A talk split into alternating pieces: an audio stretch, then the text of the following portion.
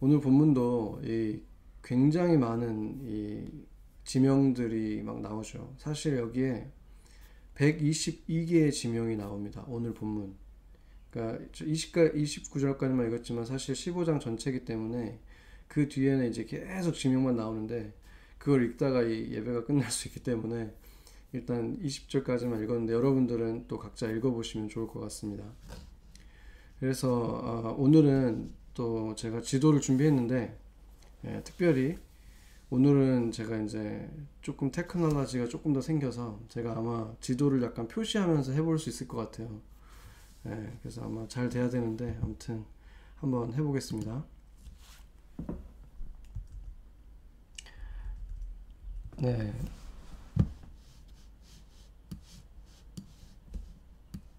여기 어, 그려지죠? 네. 네, 여기가 지금 여기가 유다 지파입니다. 네. 여기가 지금 그 지금 여기가 이렇게 요단강이 흐르고 여기가 지금 사해 염해 사해고 여기가 이제 그 갈릴리 바다. 그래서 그때 이제 그 문하세와 갓과 루벤이 여기 있죠. 여기가 이제 그 요단 동편의 세 지파들 두 개 반 지파가 여기 있고 나머지 아홉 지파는 여기에 있는데 그 중에서 지금 유다가 따지한, 차지한 땅을 보면은 어마어마하죠. 굉장히 큰 땅을 아, 하나님이 주시게 됩니다. 그래서 경계에 대해서 오늘 우리가 조금 전에 읽었던 본문이 지금 이 경계들을 얘기하는 것이죠. 루벤과 맞닿아 있죠, 여기는. 네, 여기 맞닿아 있는 것도 얘기했고, 이 사해에 대해서도 얘기를 했습니다. 네, 그리고 여기가 이제 신의 광야가 여기고, 네, 여기가 이제 네겝이라고 해서 아까 그 악사가 받게 됐다고 하는 땅, 그러니까 온니엘이 받은 땅이죠. 온니엘이 받은 땅으로 내려가게 되고, 헤브론은 여기 있습니다. 헤브론은 여기 있고 그 드빌은 여기 있고 네, 이 여기가 이제 오늘 우리가 봐야 될 곳 중에 하나고 또 예루살렘은 여기 있는데 예루살렘이 여기 있죠. 이거는 어 지금 벤 아, 베냐민 땅이에요. 그러니까 거의 뭐 맞닿아 있긴 한데 아, 베냐민의 굉장히 작죠. 베냐민은 요거밖에 안 되죠. 베냐민 땅에 이 예루살렘이 속해 있습니다. 베들레헴이 또 유다에 속해 있고 당연히 이제 그 다윗이 여기에서 났으니까 그래서 이게 다 굉장히 가까운 거리예요. 왜냐하면 이, 이 지금 이스라엘 전체가 사실은 그 한국의 강원도 땅 크기 정도밖에 안 돼요. 물론 이제 길이기 때문에 어, 아마 그 남한 전체 길이랑 길이 자체는 비슷할 거예요. 그런데 지금 이만큼인 걸 보면은 이게 한 도 안에서 있는 그냥 우리 시들끼리의 거리 정도밖에 안 된다고 볼 수 있는 거죠. 그러니까 굉장히 다 가깝 멀지 않다는 거예요. 그런데 그 오늘 본문에서 몇 가지 우리가 이제 특징 있게 볼 게 뭐냐면 예, 본문에서 말하는 이 사회의 길이를 보면은 이거보다도 더 길어요. 실제로 그 여기서 말하는 걸 보면은 느낌상 이 사회가 훨씬 길다는 걸 알 수 있고 그리고 드빌로 왔다가 아, 여기 올라가는 길을 여기를 마치 여기가 끊어져 있는 길처럼 이렇게 얘기를 하거든요. 그러니까 이쪽에도 아마 그 물들이 또 있었다고 얘기를 하고 그렇기 때문에 아, 지금 이 상태보다 물이 훨씬 많았었던 상태라는 걸 알 수 있어요. 지금은 아, 여기는 거의 다 그냥 이제 그 사막이나 마찬가지거든요.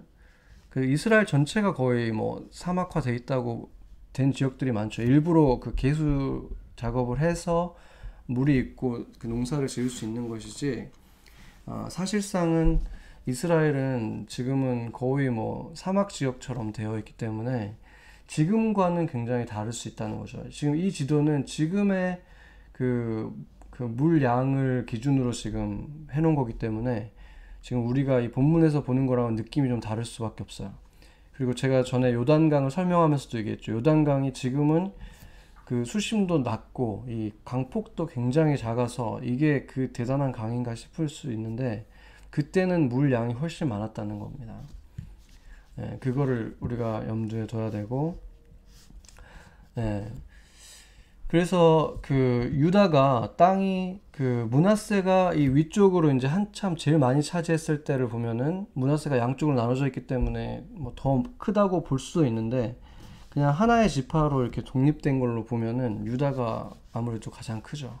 그런데 유다 안에는 여기 보면 시므온이라고 되어 있죠. 이 시므온이 이 부엘세바라고 여기 비엘세바가 여기 있는데 부엘세바를 중심으로 이렇게 이제 시므온이 땅을 차지해요. 이제 시몬에게 나눠주는 거죠. 네, 그렇게 돼서 여기가 이제 유다의 땅이 이렇게 해변을 끼고 이렇게 되는데 어, 또한 가지는 유다의 땅 중에서 이제 이쪽이 그 지금도 이제 가자 지역이라 그래서 그 팔레스타인 사람들이 살고 있잖아요. 블레셋 성경에서는 그 골리앗의 족속이 아 이제 그 후손이죠. 그 이제 뭐 지금 그 사람들은 크리스찬들도 있고 하기 때문에 그들을 뭐 블레셋 이방인으로 이렇게 우리가 보면 안 되고 이때 당시에는 그들이 여기서 여전히 어, 강성했고 어, 다윗의 시대 때도 어, 이들을 완전히 다 제압하지는 못하죠. 그렇기 때문에 이쪽이 이제 블레셋이 있는 지역이라는 것을 알 수 있고 어, 또그 가드라는 곳에서 이다그 다윗이 이제 골리앗과 싸웠던 지역도 여기 이쯤 지역이에요. 네, 그러니까 네 아무튼 이게 지금 이제 오늘 여러 지명들이 나오는데 어, 그 지명들이 보면은 제가 제일 상세한 지대 이 지도 말고 다른 지도들을 찾아서 봐도 어, 표시를 못해요. 왜 그러냐면 더 이상 그 지역들이 남아있지가 않거든요. 이 지역들은 이제 사라졌고 더 이상 존재하지가 않기 때문에 어, 어디 있는지 학자들도 이제 찾기가 굉장히 불분명한 거예요.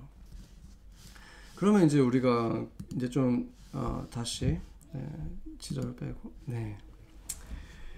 그래서 네 어쨌든 이렇게 지도가 좀 업그레이드 됐죠. 이렇게 보여, 선도 보여주고 네, 여러분들이 이제 이스라엘이 대략 어떻게 생겼는지 저도 사실 그렇게 가보질 않았기 때문에 뭐 나, 낯익은 곳은 아니지만 이렇게 계속 여호수아서를 통해서 보게 되니까 이제 조금씩 이제 더 이렇게 감각이 생기는 것 같아요. 근데 어쨌든 이 그이 그, 지역에 이런 이름들을 굳이 이렇게 그 122개나 되는 거를 이렇게 나열해야 되나 이렇게 생각이 들잖아요. 이 지면도 아깝고 이렇게 근데 전에도 말씀드렸듯이 이게 그러니까 토지 대장과 같은 거기 때문에 그런 거죠. 그래서 이 땅이 누구의 땅인지 분명하게 그 그냥 그 다큐멘터를 가지고 마치 등기부 등본처럼 만들어 놓은 거죠. 네, 그리고 한 가지 또 한 가지 우리 지금 이제 3,500년도 지난 후에 우리에게 주는 또 메시지는 뭐냐면 이 이 지역들이 아, 소설이 아니라는 거예요. 이 이야기가 지금 가나안 정복기 이것이 역사적인 사실이다. 우리가 여러분이 아마 작가라고 생각해 보세요. 작, 작가여 가지고 그 지명들을 창조해내야 된다고 생각해 보세요. 이름들을. 122개의 이름을 여러분이 창조해낼 수 있을까요? 할 수가 없죠. 그러니까 그것이 결국에는 지금 우리에게는 이게 얼마나 역사적인 사실인가. 그만 더 이만큼 분명할 수가 없는 것이죠. 네. 그리고 제가 지도에서 보면서 말씀드렸듯이 아, 이제 중요한 것이 이 지금이 이제 거의 사막 지역이 돼 있다 그랬잖아요. 그러니까 지금 지도를 보면 그리고 지금 실제로 구글 그 얼스라는 걸 통해 가지고 여러분이 데드시 이런 데를 검색해서 들어가 보면 그 지역을 지금 그대로 볼 수 있는데 거기는 아, 중간에 물이 하나도 없고 거의 사막이랑 비슷해요. 사막이거나 아니면 어떻게 물을 대 가지고 그 농사를 짓는 땅들을 좀 그 만들어 놓은 인공적으로 만들어 놓은 땅들이 있을 뿐 실제적으로는 거의 그냥 황무지 같은 그런 땅입니다. 그런데 그게 어떻게 적과 꿀이 흐르는 땅인가? 그렇죠. 심지어 유다가 가장 좋은 땅을 줬다고 하셨는데 그 땅을 보면 그런 느낌이 전혀 들지가 않죠. 지금 보면은. 에, 그리고 그 지금 사해만 보더라도 훨씬 작아져 있는 거예요. 그때에 비해서. 왜냐면 지금도 사해는 그 바다가 아니라 지금은 어쨌든 뭐그 그 호수 비슷하게 돼 있잖아요. 고인 물인데 그 흐르고는 있지만 근데 그 물이 그 강폭이 매년 1m 가까이씩 줄어들고 있답니다. 그러니까 계속 이렇게 낮아지고 있는 거죠. 그래서 얼마 안, 얼마 안 있으면 이게 이제 완전히 소금밭이 될 것이다. 이렇게 학자들이 보고 있을 만큼 그 위험한 수위로 계속 물이 줄어들고 있는 거예요. 그러니까 아, 요단 물도 점점 줄어들고 있고 그리고 그 갈릴리 바다라고 했는데 지금 가보면은 끝에서 끝이 거의 보이는 그 그렇게 크지도 않은 그 호수 같이 있잖아요. 그러니까 그때는 훨씬 더 물이 많았고 훨씬 넓었었다라는 걸 여러분이 염두에 두면 예, 성경을 볼 때 좀 더 이해가 될 것입니다. 예, 이것을 통해서 우리가 제가 몇 번 강조하긴 했지만 기억해야 되는 게 뭐냐면 현재 이스라엘은 하나님께서 내가 1년 내내 강수량을 조정해 주겠다. 그러니까 거기는 어떤 개수 시설도 필요가 없다. 이렇게 얘기하셨던 그 땅이 아닌 거죠, 이미. 겨우 그런 물들을 끌어다가 만들어서 농사가 직, 직, 농사를 짓고 하고 있거든요, 지금. 그러니까 하나님이 약속했던 거는 그런 것이 없이도 내가 알맞은 만큼 물을 주고 필요에 따라서 온도와 이 모든 걸 다 내가 알아서 해줄 거니까 너네들은 그냥 경작만 하면 된다. 이랬, 이러셨었는데 지금은 모든 걸 인공적으로 해야 되는 상황이 왔다는 것은 더 이상 그 땅은 하나님이 약속하신 하나님이 지금 지키고 계신 그 특별한 땅의 그 지위를 잃었다는 것입니다. 그것은 동시에 이스라엘 혈통이라고 해도 유대인이라고 해도 그 율법을 지켜서 그냥 구원받는 시대가 더 이상 아니라는 것이죠. 유대인이든 백 인이든 흑인이든 누구든지 간에 진정한 이스라엘이었던 율법을 완벽하게 완성하셨던 율법의 조건을 요구를 완성하셨던 예수님을 통해서만 구원을 받을 수 있다는 것입니다. 예수님을 통하지 않고는 누구도 유대인도 아무리 율법을 100% 지켜도 결코 아버지께 갈 수 없다. 주님께서 말씀하셨죠. 그렇기 때문에 누구와 그 땅도 그리고 그 혈통도 구원하는 것이 아니라 오직 예수 그리스도를 통해서만 우리는 구원을 받을 수 있는 것입니다. 오늘 우리가 또 유다의 땅에서 보면서 한곳 우리가 또 나, 낯이 익은 그 지역이 하나가 있죠. 다 특이한 이름들이고 잘 모르겠는 이름들이 많지만 한 가지 우리 귀에 쏙 들어가는 이름이 하나가 있었는데 아골 골짜기가 있습니다. 아골 골짜기의 이야기는 우리가 그 여호수아서를 보면서 봤었죠. 여리고성의 그 엄청난 대승리를 거두고 나서 그 직후에 그 작은 성 아이성을 어 그 이제 침략하러 갔는데 찾아러 갔는데 어 완전히 실패하고 그 궁지에 몰려서 36명이 죽게 되고 그런 아주 치욕을 당하게 되는 일이 있었죠. 그런데 그 이유가 아간이라고 하는 자가 그 가족들과 함께 그, 그, 이제 그 탈취물을 다 태우고 없애라고 했는데 그것을 그, 거기에 그 옷도 가져오고 뭐 은도 가져오고 그 탈취물들을 자기 그 천막에다가 숨겨놨었죠. 그리고 나서 이제 그것이 이제 누구인지 밝히기 위해서 했던 방식이 뭐였냐면 제비뽑기였다는 거죠. 그러니까 이 제비뽑기라는 것이 지난주에 우리가 본 것처럼 하나님의 뜻을 거의 직접적으로 드러내는 방법이라고 했죠. 던지는 것은 사람이고 뽑는 것은 사람이긴 하지만 그 뽑았을 때 나오는 것은 하나님의 뜻으로 나오는 그래서 나에게 주어지는 그 선물, 그 유업을 받게 될 때 그 방식으로 받게 됐는데 갈렙도 결국에는 아, 갈렙이 요구해서 차지한 그 땅이 유다에게 그대로 주어지면서 하나님의 뜻과 일치되는 그 축복을 누리게 됐죠. 그런데 아가는 반대로 이 제비 뽑기를 통해서 그가 범인이라는 사실이 밝혀지는데 쓰였던 것입니다. 그런데 그때도 우리가 살펴봤지만 이 아간이라는 자가 얼마나 악한 자인지 범인이 있다는 사실이 알, 알려져서 온 전쟁에 졌고 그래서 이제 온 이스라엘 사람들을 모아서 이제 범인을 찾겠다 했으면 그때라도 와서 자백을 했어야 되는데 자백을 하지 않고 그러다 유다 지파가 뽑혔을 때라도 자백을 해야 되는데 그때도 하지 않고 세라 족속이 나오고 삽디가 나오고 자기 할아버지까지 나가고 자기에게까지 올 때까지 그 조금이라도 이제 자기에게 다가가 오고 있으면 이제 피할 수 없구나. 하나님을 두려워했다면 그때라도 무릎을 꿇고 자백을 해야 되는데 자기가 딱 걸릴 때까지 자백을 안 하는 거죠. 얼마나 이 사람이 끝까지 버텨보려고 했는지를 알 수 있죠. 그러니까 하나님은 반대로 어떻게 보면 자백할 기회를 주신 걸 수 있잖아요. 뭐 그 벌을 피할 수는 없더라도 명예라도 어느 정도라도 그렇게 끝까지 버티는 그 악한 모습을 보이지 않을, 않을 수 있었는데 결국에는 끝까지 버텨서 자기가 지목받을 때까지 간 거죠.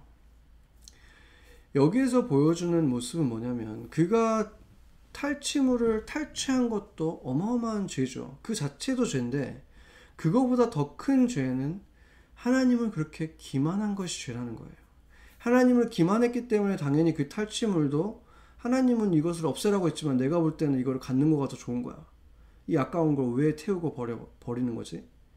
그거는 바보 같은 거야. 나는 차라리 이걸 그냥 내가 킵하겠어. 이렇게 한다는 거는 하나님을 기만하고 있는 거죠. 하나님 모를 거라고 생각하는 거죠. 그리고 지금 여기에서 그 모습이 완전히 드러나는 거예요. 그 제비뽑기를 통해서 점점 줄여, 어, 좁혀가면서 자기에게 올, 올 때까지 고백을 안 했다는 거는 하나님을 얼마나 기만하는 사람인가가 드러난 거죠. 그러니까 율법을 안 지킨 것보다도 더 문제는 안 지킨 이유가 더 문제라는 것입니다.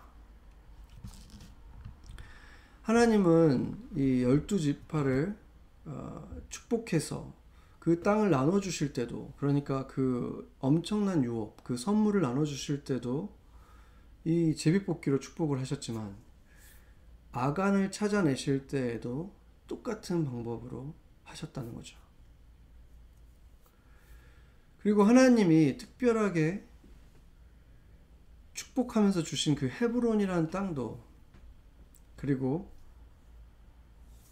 이 그때 우리가 이 가나안 땅에 들어와서 첫 전쟁에서 그 여, 여리고를 차지하고 그 다음에 이제 차지하게 된 것이 이제 아이성인데 그 아이성 앞에서 이, 아, 이 아골 골짜기에 이 슬픈 상황이 벌어졌잖아요. 그 모두가 함께 그에게 돌을 던져서 처형시키는 아주 그 무서운 방법으로 어, 그 일이 벌어졌을 때 얼마나 그 이스라엘 사람들 마음에 두려움과 어떤 슬픔과 이게 찾아왔겠습니까? 왜냐하면 그들이 의기양양하게 정말로 멋지게 요단강을 건너고 멋지게 그 여리고성을 함락시키고 계속해서 그렇게 나가고 있었잖아요. 이제 40, 40년 동안 광야에 있던 그런 말 안 듣고 어, 그렇게 하나님하고 계속 그 하나님에게 계속 꾸지람을 당하고 했던 그 세대가 아니라 이제 이, 이 세대는 뭔가 다른 그런 멋진 시작을 했는데 결국에 그 아골 골짜기 앞에서 자신들도 그렇게 무너질 수 있다는 것이 증명되고 그, 그 아픔을 경험한 것이 바로 그 아골 골짜기였다는 것이죠. 그래서 이 장차 다윗이 나오고 결국에는 예수님까지 나오게 되는 이 유다 지파에게는 그 땅 안에는 하나님의 축복의 상징 헤브론도 있었지만 어떻게 보면 하나님의 저주의 상징이었던 아골 골짜기도 그 안에 있다는 것은 굉장히 중요한 의미를 갖는 것이죠. 우리가 살고 있는 살아가는 이 세상의 삶도 그리스도인이든 그리스도인이 아니든 축복과 저주를 다 경험할 수밖에 없는 세상이죠. 그리스도인들이라고 해서 모든 고난을 다 피하지는 못합니다. 구약시대 때는 아주 단순한 진리를 말해주는 거예요. 아골 골짜기와 함께 헤브론이 같이 있다. 이 두 가지가 같이 있는 이 유다의 땅은 이 사실을 말해주는 거예요. 아골 골짜기를 보면서 너희가 잘못하면 율법을 어기면 어떻게 되는지를 생각해라. 그러나 너희가 갈렙과 같이 하나님의 율법을 철저하게 지키고 하나님을 사랑하면 얼마나 큰 축복을 받게 되는지를 봐라. 이 두 가지를 보여주는 거죠. 굉장히 단순한 거죠. 그, 그렇다면 그것이 지금 우리에게도 적용되겠습니까? 저희가 최근에 그 큐티 본문이 신명기잖아요. 그러다 보니까 아, 굉장히 소화하기 어렵고 무서운 본문들이 많이 있죠. 어, 그런 무서운 벌들에 대해서 나오고. 그런데 하나님께서 무, 무거운 부담감, 짐을 지라고 이런 율법을 주신 게 아니었죠. 특히나 예수님이 오시고 나서 지금 우리의 시대, 예수님이 오신 이 이후의 시대, 하나님의 그 역사 속에서 이 마지막 시대에는 은혜의 시대죠. 그렇기 때문에 이것은 단순하게 율법을 지키면 복을 받고 율법을 안 지키면 저주를 받고 이게 아니라 다른 가치를 갖게 됩니다. 율법을 철저하게 우리가 지킨다고 해서 의롭게 돼서 그, 그 행동 때문에 우리가 축복을 받는 것도 아니고 율법을 지키는 것을 우리가 실패했다고 해서 불의한 자가 되고 저주를 받는 것도 아니라는 거죠. 예수님께서 다 이루셨고 율법의 요구를 다 완성하셨다는 것은 그분 안에 있는 우리 모두는 우리의 행동이 지금 어느 수준에 있든지 간에 그것과 상관이 없이 의롭다고 여김을 받았다. 우리가 의로워서가 아니라 의로우신 그 주님 안에 있기 때문에 우리는 의로운 사람의 의인의 대접을 받게 되었다. 이렇게 된 것이죠. 그런데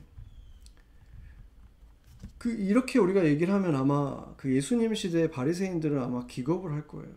왜냐하면 그들이 보기에는 예수님은 율법을 안 지키는 사람, 잘 안 지키는 온전하게 지키지 않았기 때문에 그들과 부딪혔잖아요. 그들 기준에. 그런데 예수님이 뭘 지키신 것입니까? 그러면 예수님은 율법의 그 한 조항 조항을 다 지키시는 것이 아니라 본질을 지키는 분이었다는 거죠. 안식일의 의미가 무엇인가? 그 본질적인 의미로서 그 안식일을 지키신다는 거죠. 그 본질을 굳이 말하자면 십계명이라고 말할 수 있죠. 그 레위기라든지 율법서에 나와 있는 그 수많은 600개가 넘는 그, 그 잘게 쪼개놓은 그때 당시에는 어떤 그 사회 규범과 같은 사회적인 그 법과 같았던 그 법들이 어디서부터 파생했습니까? 본질은 10계명에서 온 것이죠. 그런데 그 10계명을 예수님께서는 더 본질적인 얘기로 축약해 주셨어요.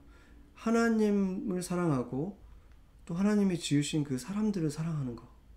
그, 그 두 가지 큰 계명을 지키면 너희가 율법과 선지자를 다 지키는 것이다. 이렇게 말씀하셨잖아요. 그러니까 더 본질적인 의미에서 율법을 지켜야 한다. 우리는 그 문항 하나하나 1번부터 600번까지 하나하나 써지는 대로 지키는 게 아니라 왜 그게 있었는가? 그것의 의미가 무엇인가? 그 의미는 결국에는 하나님을 마음과 생각과 모든 힘을 다해서 사랑하고 또 내 이웃을 그렇게 사랑해라. 내 자신과 같이 사랑해라. 그, 그 계명 안에 다 들어 있었고 예수님은 그것을 완벽하게 지키셨습니다. 그러면은 예수님께서 그것을 다 이루셨고 그러면 이제 우리는 더 이상 어떤 율법 율법을 지키느냐 안 지키느냐를 따라서 축복과 저주를 받지 않는 어, 받는 그런 상황에 우리가 놓여 있지 않다 이렇게 얘기를 하니까 그러면은 우리는 이제 예수님이 다 하셨고 우리는 아무것 예수님 안에 있으니까 우리는 이제 아무것도 안 해도 되고 마음대로 마음껏 살아도 된다. 아, 이렇게 얘기를 한다면은 아, 그것은 하나 중요한 사실을 말해주는 거예요. 그 사람은 정말로 예수님을 아직 만나지 못했구나. 이 사실을 증명하는 거나 마찬가지죠. 왜냐하면 예수님을 믿는다는 것은 아, 예수님이라는 분이 계셨지 그걸 믿는 게 아니잖아요. 예수님을 믿는다는 것은 그분의 생명이 내 안에 들어와서 그 성령이 내 안에 살아 계시는 사람들인 거거든요. 그런데 그 예수님의 생명이 우리 안에 있으면 우리 안에서 어떤 일을 하시냐면 예수님이 원했던 거를 내가 원하게 만드는 일들이 일어나요. 그러니까 내가 자유를 얻게 되는 것은 내 마음대로 내가 육신이 원하는 대로 살아갈 때 내가 자유를 얻는 게 아니라 예수님이 원하는 대로 살아갈 때 내가 자유를 느끼고 내가 마음이 편안해지고 내가 내 원래 모습을 찾은 것처럼 그 진정한 의미의 자유함을 누리게 된다는 거예요. 무슨 말인지 아시겠죠? 그러니까 그 안, 내 안에 그 새로운 생명이 들어와서 나를 내 안에서 그 생명이 움직이기 시작하면 살아서 움직이기 시작하면 내 자유 내 자유로 내가 선택하고 싶은 것들 내가 원하는 것들이 점점 더 달라지고 점점 더 구체화되는데 그게 예수님의 뜻과 다 있다는 것이죠. 그래서 그것은 어, 그 율법을 제대로 안 지켰기 때문에 계명을 제, 제대로 안 지켜서 저주를 받는다. 이 문제보다 사실은 더 심각한 문제죠. 왜냐하면 그 사람들은 이웃을 사랑하고 싶은 하나님을 사랑하고 싶고 하나님의 뜻대로 살고 싶은 그 생명이 과연 존재하는지 그것 자체에 대해서 심각하게 스스로 질문을 해봐야 되기 때문인 것입니다. 과연 율법의 요구를 다 이루신 주님 안에 속하지 않았다면 이것은 단지 우리가 인생이라는 이 유한한 이 삶 속에서 일어나는 어떤 징벌과 같은 시간, 이런 것을 지나가는 것과는 비교도 되지 않는 영원히 달려있기 때문인 것입니다.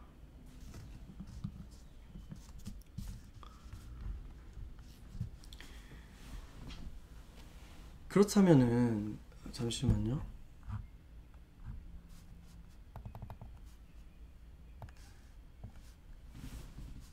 네.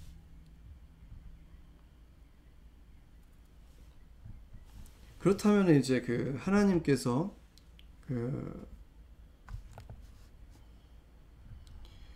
우리 안에 지금 크리스찬들 안에 다 살아 계신다고 했는데 우리가 생각하는 그 크리스찬들 있잖아요.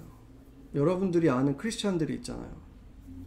아, 그 그리고 여러분들이 뭐 TV를 통해서 보는 어떤 뭐 연예인 크리스찬이라든지 아니면 뭐 한국에 있는 어떤 아는 크리스찬들이라든지 여러분들이 아는 크리스찬들이 있는데 그 사람들은 과연 그 생명을 가지고 있다고 있는 것이 보이십니까? 아니면은 그것이 없이도 크리스찬이라고 말하는 게 조금도 어색하지 않은 그런 시대에 우리는 살아가고 있는 것입니까? 우리가 하나님의 그 어떤 그 애트리뷰시라고 해서 하나님이 갖는 어떤 그 특징들을 어, 몇 가지를 얘기하죠. 그 중에 하나가 어, 무소부재라고 해서 하나님은 언제나 계시고 어디에나 계신다는 뜻이죠.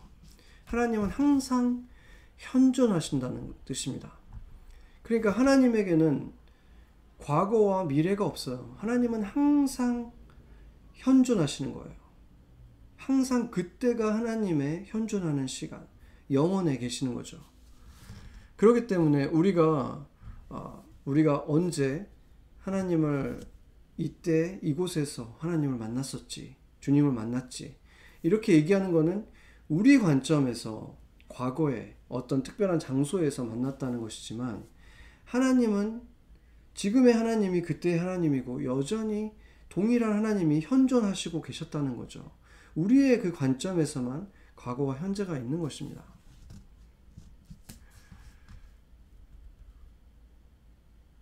그래서 그 사실을 알고 나면은 아, 우리에게 우리가 그 부인할 수 없는 것이 있죠.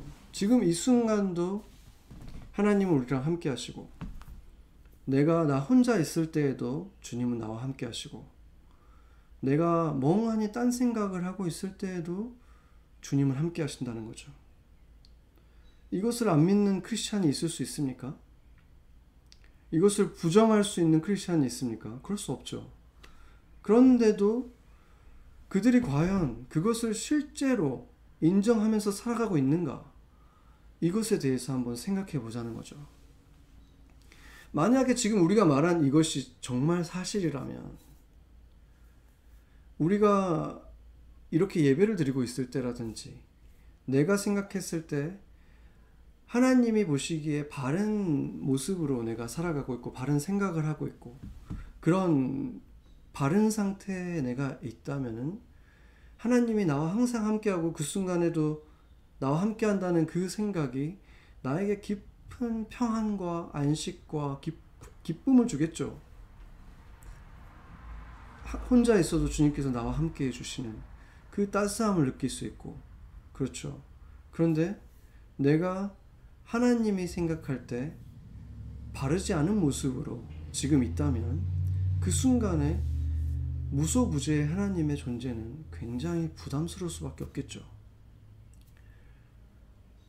하나님이 좀 뭔가 커튼 뒤에 좀 계셨으면 좋겠다거나 아니면 좀 잠깐 눈 좀 붙이셨으면 좋겠다거나 이런 생각이 들 수 있지 않겠습니까? 이렇게 하나님이 좀 내 곁에 있는 것이 부담스러워지는 것.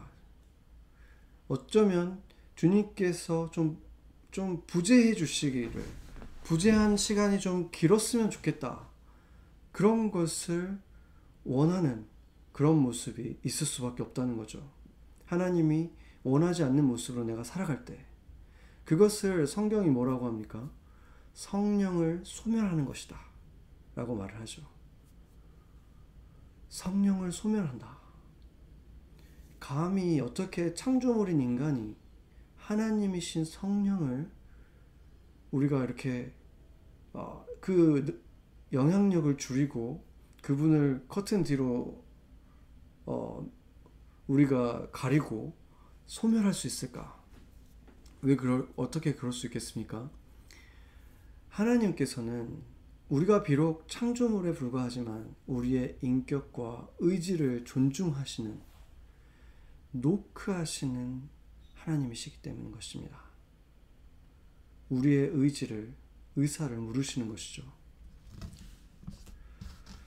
누가복음 16장 10절에 보면 예수님께서 이렇게 말씀하셨습니다. 잠깐만요. 여기 좀 문제가 좀 있어가지고.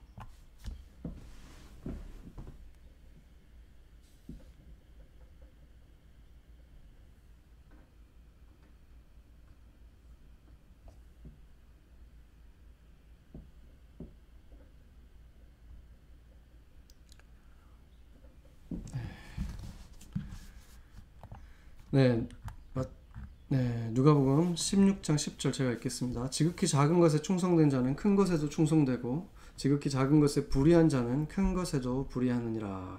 아멘. 그러니까 어떤 행동이 어, 옳지 않은 것을 알면서도 남들도 다 하니까 별거 아니라고 생각하면서 큰 고민하지 않고 저지르는 거. 예를 들면 너무나 사소한 거라고 생각할 수 있지만 아, 지금은 뭐 유튜브로 많은 많이들 음악을 듣고 유튜브를 통해서 또 정상적으로 또 그 가수들도 어떤 그 로열티를 가져가게 되고 뭐 그런 일들이 있지만 예전에 그런 것이 없었을 때 MP3로 이 우리가 보통 음악을 다운받아서 들어야 될때 아, 얼마나 많은 크리스천들이 그 CCM 음악들을 어, 다운받아서 들었습니까? CCM은 크리스찬들밖에 안 됐잖아요. 다른 뭐 크리스찬이 아닌 사람들 들으라고 해도 안 됐잖아요. 그런데 그 CCM이 그 불법적으로 어, 공유되어 왔다는 것은 크리스찬들이 다 했다는 거예요. 그거를. 심지어 교회 홈페이지들이 교회 홈페이지에 교회마다 있었던 그때는 뭐 게시판이 있고 그 자료실들이 있었는데 그곳들이 그 불법 공유의 온상이었죠. 뭐 그것은 굉장히 작은 뭐 범죄라고 하더라도 너무 작은 범죄라고 할 수 있겠죠. 그런데 바로 그것 그 작은 것이 결국에는 교회의 영적인 상태를 보여주는 것입니다. 그 작은 것이 몇백 원밖에 안 하는 건데 그 몇백 원을 아끼기 위해서 그 천 원을 아끼기 위해서 어, 도둑질을 하는 거잖아요. 근데 그게 아무렇지도 않게 느껴져요. 그걸 들으면서 은혜도 받아요. 이렇게 양심이 완전히 이렇게 멎어 있는 이것이 그 순간에 두 가지 중에 하나겠죠. 함께 하시는 성령님을 완전히 잊어버렸거나 아니면 알면서도 적당히 그냥 무시하면서 그 성령을 소멸하지 말라는 그것을 소멸하면서 있어 왔던 거죠. 그러면서 남들도 다 하니까 나도 하는 거지. 이것이 정말로 심각한 문제라고 얘기한다면은 어떻게 이게 이걸 가지고 그렇게 얘기할 수 있느냐 하지만 예수님께서 이렇게 말씀하셨잖아요. 작은 일에 불의한 자는 큰 일에도 불의하기 때문이다. 이것과 그동안에 우리 우리 거의 우리 생애 동안에 그 교회의 모습이 크게 다르지 않았죠. 꽤 오랜 시간 동안 수십 년 동안 뭐 더 될 수도 있겠죠. 교회는 일주일에 몇 시간 정도 어떤 종교적인 의무를 다하기 위해서 방문하는 건물이 교회라고 불렀습니다. 그러니까 사람들이 그 성도라고 불리우는 사람들이 크리스찬들이 일주일의 대부분의 시간은 주님께 문을 열지 않고 딱 닫고 있다가 교회에 갔을 때 예배 시간에만 살짝 문을 열었다가 예배 끝나면 다시 문을 닫고 교배 나오면서는 그냥 다시 원상복귀 되는 거죠. 그것이 아주 정상적이고 세련된 선진국 스타일의 교회, 그리스도인들의 모델이 되어 온 거죠. American Christianity. 그거였습니다. 그런데 우리가 그렇게 문을 닫았다고 해서 주님이 보시지도 못했겠습니까? 우리의 삶을? 차라리 하나님을 부정하는 사람들, 하나님이 없다, 이러는 사람들은 하나님이 없는 것처럼 살아가는 거니까 솔직한 거죠. 그들이 믿는 대로 살아가는 거예요. 그런데 나는 하나님을 가장 사랑해요. 예수님이 나에게는 전부예요. 주, 예수님께서 내 삶의 주인입니다. 이렇게 한 입으로는 말을 하지만 일주일에 한두 시간을 빼고는 그 문을 닫아버리고 들어오지 못하게 하는 그 사람들이 그렇게 하나님을 부정하는 사람들과 똑같은 모습으로 대부분의 시간을 살아가는 것은 세상에도 거짓말을 하는 위선자일 뿐만 아니라 하나님에게도 거짓말을 하는 양쪽 다에게 다 거짓말을 하는 완전히 거짓말에 둘러싸여서 살아가는 삶인 거죠. 그러니까 세상 사람들보다도 더 거짓말을 많이 하면서 살아가는 더 위선적인 삶을 살아가는데 그것을 정상적인 그리스도인의 삶으로 생각하면서 우리가 살아왔다는 것입니다. 교회를 다니고 하나님을 안다고 하고 우리가 이제 하나님의 자녀가 되었다고 하는 사람들이 세상에 하나님을 전혀 모르는 삶을 살아가는 것보다 더 거짓된, 더 거짓에 둘러싸여 있는 삶을 살면서도 그것을 당연히 여기는 아주 희한한 크리스찬니티의 시대에 우리가 살아왔다는 것이죠. 하나님께서 정말 오래 참아 오셨지만 그것을 영원히 참으시겠습니까? 어쩌면 교회는 지금 이런 팬데믹 속에서 하나님의 존재를 순간도 무시할 수 없는 바로 아골 골짜기 앞에 서 있는 것입니다. 갈렙은 출애굽을 목격한 유일한 동지인 여호수아와의 그런 서사적인 그런 만남 그리고 그 땅 기럇 아르바 그 헤브론을 자신의 기업으로 받게 됐죠. 갈렙은 그리고 나서 85세의 노장이었지만 여호수아 앞에서 선포한 것과 같이 직접 그 아낙 자손 중에서도 가장 큰 아르바의 세 아들을 직접 무찔렀습니다. 그들을 쫓아내고 그 헤브론 땅을 자기가 차지하고 그곳에 깃발을 꽂은 것입니다. 하나님이 약속한 것이 성취됐고 갈렙이 그와 함께 이룬 것이죠. 그, 그 쫓겨난 그 장수들은 기랴세벨이라고 불리우는 드빌로, 드빌이라는 지역으로 후테에서 내려갔죠. 지도를 잠깐 한번 보여드리면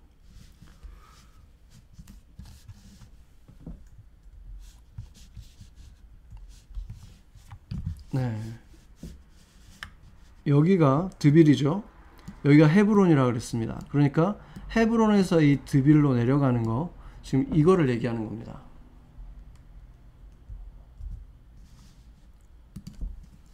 네, 그렇게 드빌로 이제 그 그들이 이제 아래로 내려갔죠 남쪽으로. 그런데 그러면 이제 어, 갈렙이 이제 쫓아가야 되는데 갈렙이 거기서 더 이상 진군하지를 못해요. 거기서 멈추고는 이렇게 얘기하죠. 아, 드빌로 가서 그 기랴세벨을 차지하는 자에게 내 딸 악사를 아내로 주겠다 이렇게 얘기를 합니다. 지금 그의 나이가 85세였잖아요.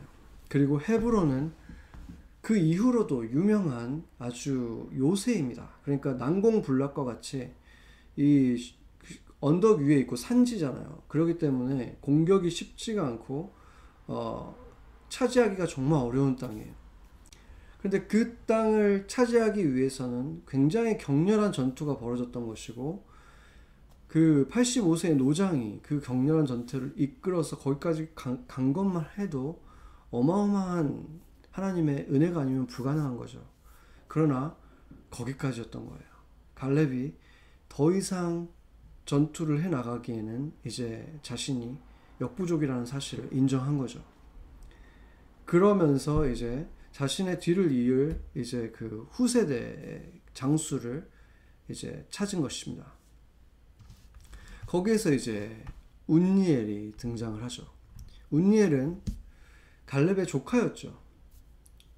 그래서 이 그가 이제 드빌로 진격을 해서 다 진멸하고 약속대로 갈렙의 딸 이 악사와 혼인하게 됩니다. 그리고 이제 악사가 아버지에게 그 땅을 요구하는 장면이 비교적 이제 자세히 등장을 하고 있는데 오늘 본문에 있죠. 18에서 19절이 나오는데 아, 이것은 그 악사가 그 샘이 있는 지역에 어떤 그 밭을 요구하는 건데 욕심을 부린 게 아니라 아까 말했듯이 네겝 지역을 온니엘이 온니엘이 지도를 다시 잠깐 보면 네겝 지역을 네겝이 여기 지금 네겝이라고 써 있죠. 네. 그러니까 이, 이 여기가 굉장히 넓은 땅이긴 하지만 약간 사막 지역처럼 그런 지역이에요. 그래서 그 땅을 이제 온니엘이 받게 됐다는 걸 알았기 때문에 그 땅에 필요한 그 샘이 있는 땅을 그 위쪽에 있는 샘이 있는 땅을 달라. 그렇게 아버지에게 요구를 한 것이죠. 네. 여기서 보면은 그 악사가 굉장히 지혜로운 여인이라는 것을 알 수가 있습니다. 그 땅에 대해서 자신이 이제 이제 시집을 가서 가게 될 그 땅에 대해서 이미 파악을 하고 자신이 자신의 권리를 이제 요구를 한 것이죠. 그래서 그 내용이 굉장히 상세하게 여기 기록되어 있잖아요. 그 이유가 뭐겠는가? 이 내용이 상세하게 기록되어 있다는 것은 잠시만요. 아이패드가 약간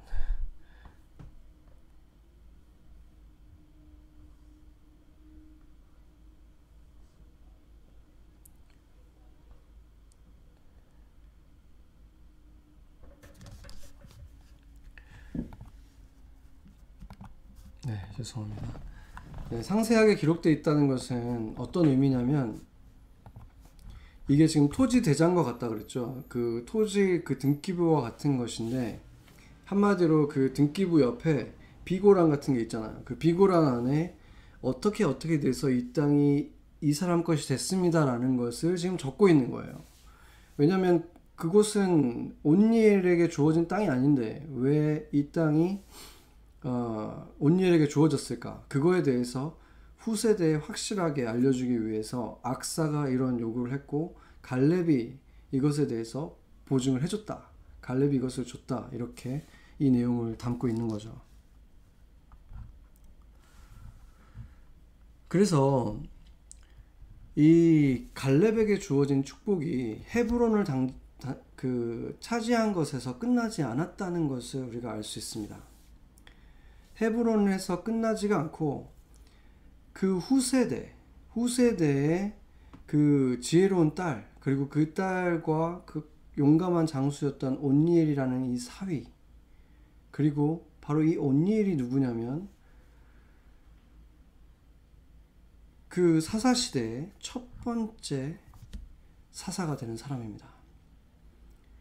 그러니까 그 온니엘이 사사가 되기 전에 어떤 일이 일어나냐면 이방인들에게 땅을 빼앗기는 일이 일어나요.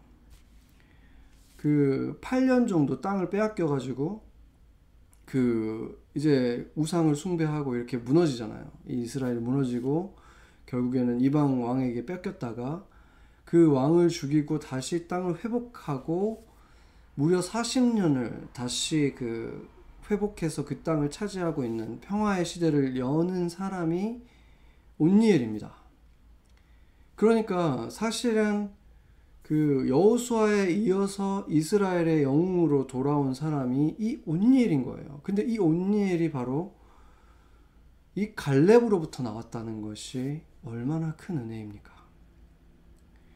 그것은 45년 동안 낮은 곳에서 눈에 띄지도 않는 곳에서 작은 일에 충성해왔던 그에게 주어진 정말 그 헤브론 땅보다도 더 놀라운 축복인 거죠. 그의 후세대 때 40년의 그 사사라는 것은 어떻게 보면 왕과 같이 제사장이면서 또 왕과 같이 이렇게 그 땅을 찾, 그 땅을 지키는 사람이거든요. 그 첫 번째 사사가 바로 이 온니엘이었다는 사실. 이것이 작은 일에 충성했던 갈렙에게 준 숨겨져 있던 하나님의 축복이었다는 것이죠. 지금 이 시대는 전 세계인 뭐 아프리카, 아시아, 유럽 어느 대륙 어느 국가든지 간에 모든 사람들이 코비드 19에 대해서 하루에도 아주 여러 번 생각하지 않을 수 없는 하루 종일 생각하는 사람들도 얼마나 많겠습니까? 그 생각에서 지우지 못하고 생각에서 자유롭게 되지 못한 채로 지금 몇 달을 살아가고 있는 거죠. 이처럼 벗어날 수 없는 나에게 지금 현존하는 어떤 그 느낌, 이것이 바로 두려움입니다. 벗어나고 싶어도 벗어날 수 없고 계속해서 나한테 실제로 남아서 계속 내가 느낄 수밖에 없는 내가 그것을 떼어낼 수 없는 그것이 바로 두려움이에요. 두려움의 특징이에요. 그렇기 때문에 성경에서 하나님을 두려워한다고 할 때 그 두려움의 그 느낌은 다르지만 우리에게도 하나님이 항상 그렇게 현존하는 것을 인정하는 삶, 그분이 우리의 삶의 모든 순간에 나와 함께 하신다는 것을 인정하는 삶을 사는 것이 바로 하나님을 두려워하는 삶을 사는 거죠. 이러한 결정을 내릴 때, 내가 이기적인 마음으로 어떤 결정을 내릴 때, 하나님을 두려워하는 사람이 어떻게 이기적인 결정을 내릴 수가 있겠습니까? 하나님을 두려워하는 사람이 어떻게 mp3를 다운받을 수가 있겠습니까? 그런 것은 하나님을 두려워하는 사람은 할 수 없는 행동들이라는 거예요. 제가 구약을 볼 때에는 구약은 아까 말했듯이 율법을 철저하게 잘 지키면 복을 받고 율법을 잘 안 지키면 저주를 받는 그 단순한 구조라고 했죠. 그렇기 때문에 지금 우리가 아, 볼 때는 바울이 그랬죠. 율법은 초등학문이다. 그러니까 수준이 낮은 것이다. 라고 말을 했다고 했죠. 그렇기 때문에 그것은 우리가 지금 그것을 바라볼 때는 구약 전체를 바라볼 때 이스라엘을 그냥 한 사람으로 바라보는 게 가장 이해하기가 쉽다고 여러 차례 말씀드렸습니다. 그래서 이스라엘을 한 사람으로 보고 나면 아골 골짜기는 저주받고 끝난 어떤 그런 곳이 아니에요. 그곳은 다시 시작하는 곳이었어요. 너희가 이렇게 멋지게 나와 함께 여리고를 정복했는데 너희가 이렇게 나를 매 순간 인정하는 나를 정말로 두려워하는 삶을 살지 않으면 어떻게 되는지 이걸 봐라. 너의 삶에 아간과 같은 이런 영역이 남아 있을 때 어떻게 되는지 한번 봐라. 이것을 보여주는 걸 통해서 그 눈물의 골짜기에서 그 두려움 속에서 다시 시작하게 하는 것입니다. 하나님과 매 순간 동행할 수 있는 삶으로 주님께서 다시 한번 기회를 주시고 이끌어 주신 것이죠.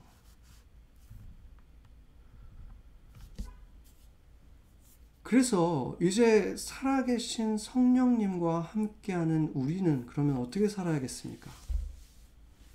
그 성령님께 노크하시는 그 하나님께 문을 계속해서 열어드리고 그분에게 우리의 주인의 자리를 계속 내어드리는 거죠.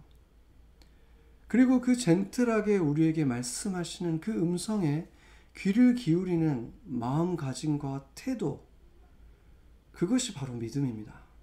믿음은 태도로부터 시작하는 거예요. 하나님께서 나를 바라보고 계시고 나와 함께 하신다. 그러니 내가 그런 마음가짐을 갖는 것이 믿음이고 그러고 나면 자연스럽게 나의 삶의 방식이 달라지고 삶의 걸음들이 달라지는 것이죠.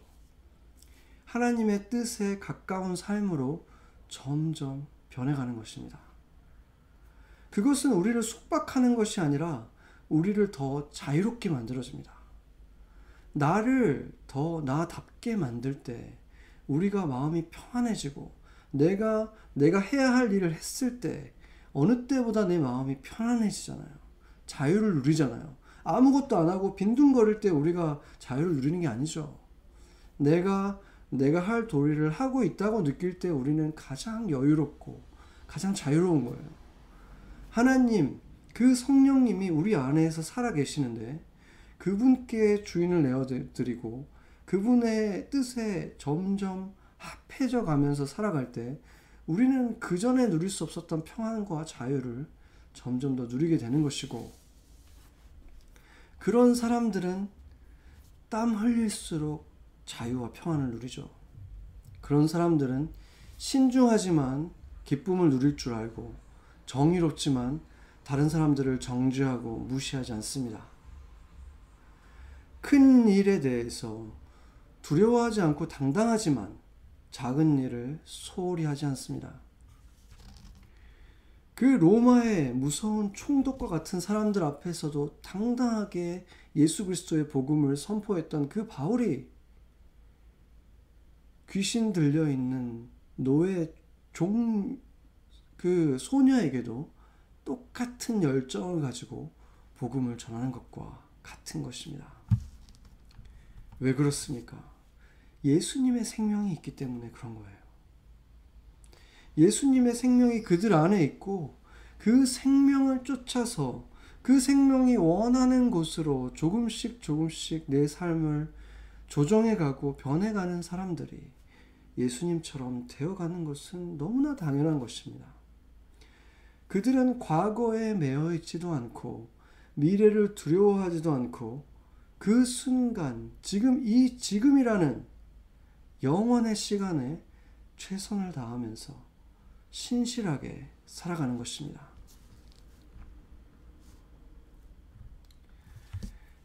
갈렙이 그 작은 일들, 그들의 그에게 주어진 그 작은 눈에 띄지 않는 45년의 시간 동안 그냥 다른 지체들처럼 다른 그 지파 안에 있는 다른 사람들처럼 그는 영웅이었고 그는 정탐꾼 중에서 하나님의 마음에 합했던 자였는데 그 지위를 주장하지 않고 45년이라는 시간 동안 평범한 그 무사 중에 하나가 되어서 그 일들에 충실히 따랐을 때 그 마지막 장에 주어진 그 이 놀라운 축복을 보세요.